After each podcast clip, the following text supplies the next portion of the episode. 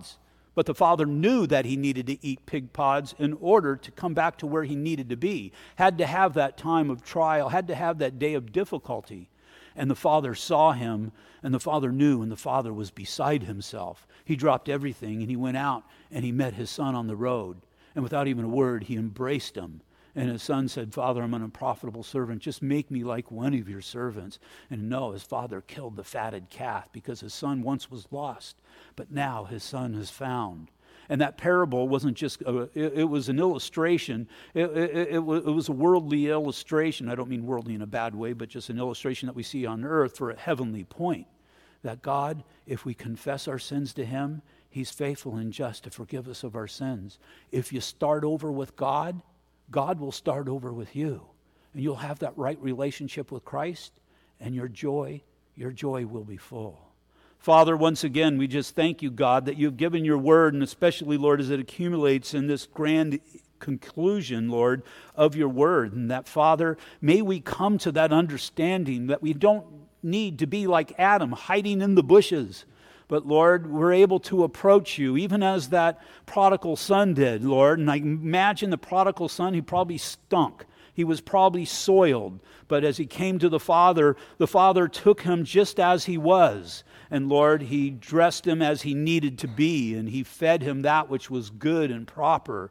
And Lord, you do the same thing in us. And I pray that we would be of that mindset that your hand is held out to us continuously. And God, if we start over with you, if we have veered off from the path that you have set before us, I pray, Father, that we would come back and, Lord, have that understanding that you will start over with us, that you will keep us, that you will watch over us, that you will grow us, and that you will mature us.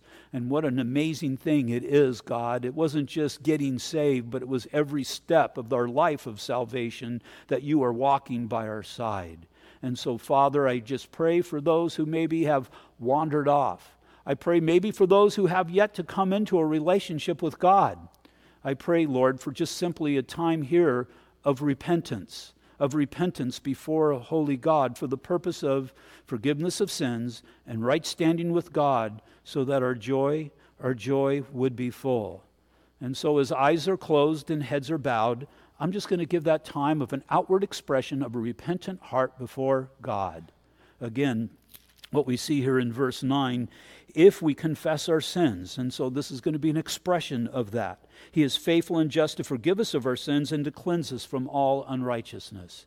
And so if you're sitting here and you're convicted, if you know the Spirit is talking to you today, and again, maybe you're a believer who's kind of wandered off the path, or maybe you just completely found yourself in the pig pen today and you want that forgiveness that God has, you want God to start over with you, lift your hand up. Maybe you've yet to receive Jesus Christ as your Lord and Savior. If that's the case and you want the salvation that God offers, lift your hand up.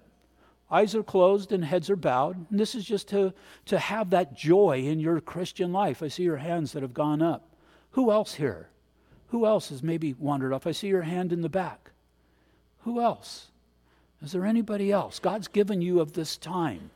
If, if there's just this, you're lacking joy in your life, and again, something's missing, God wants to fill you to capacity. He wants to start over with you. But I just pray that the raising of your hand, if there's anybody else, would be an expression of that. If you're sitting in the overflow, you can raise your hand out there. Is there anybody else before we stop? Is there anybody else before we pray? Just lift your hand up. Overcome your flesh. I see your hand in the back to my left. Who else? Is there anybody else here? Is there anybody else who wants that? Start over with God so that God would start over with them. Anybody? Father, you've seen the hands that have gone up before you, Lord, and I just pray that you would meet each and every individual, Lord, where they are at, God, in a very clear and concise way, that they would understand, Lord, that they have followed through in your word with the recognition of who you are. And it's in your name, God, that they did that outward expression of a genuine repentance. And so, Father, I just pray as you do, start over with them, because we know if we pray anything according to your will, repentance is according to your will. Starting over is according to your will. we have that prayer. And so I pray, Father, for those who have lifted their hands and just the reality of the work you're doing within them, even right now, that they would be receptive of that. They would understand, God, it's you who have cast our sinful nature aside, and it's you, God, who will continue to walk with us, enabling us in our Christian lives. And so, Father, I lift them, I lift the rest of us up, and just pray, Father, that we would move forward as a strong, cohesive unit in you, just giving you glory, Father, in all that you do, we pray in Jesus' name. Amen. Go ahead and stand, please. If you want to know more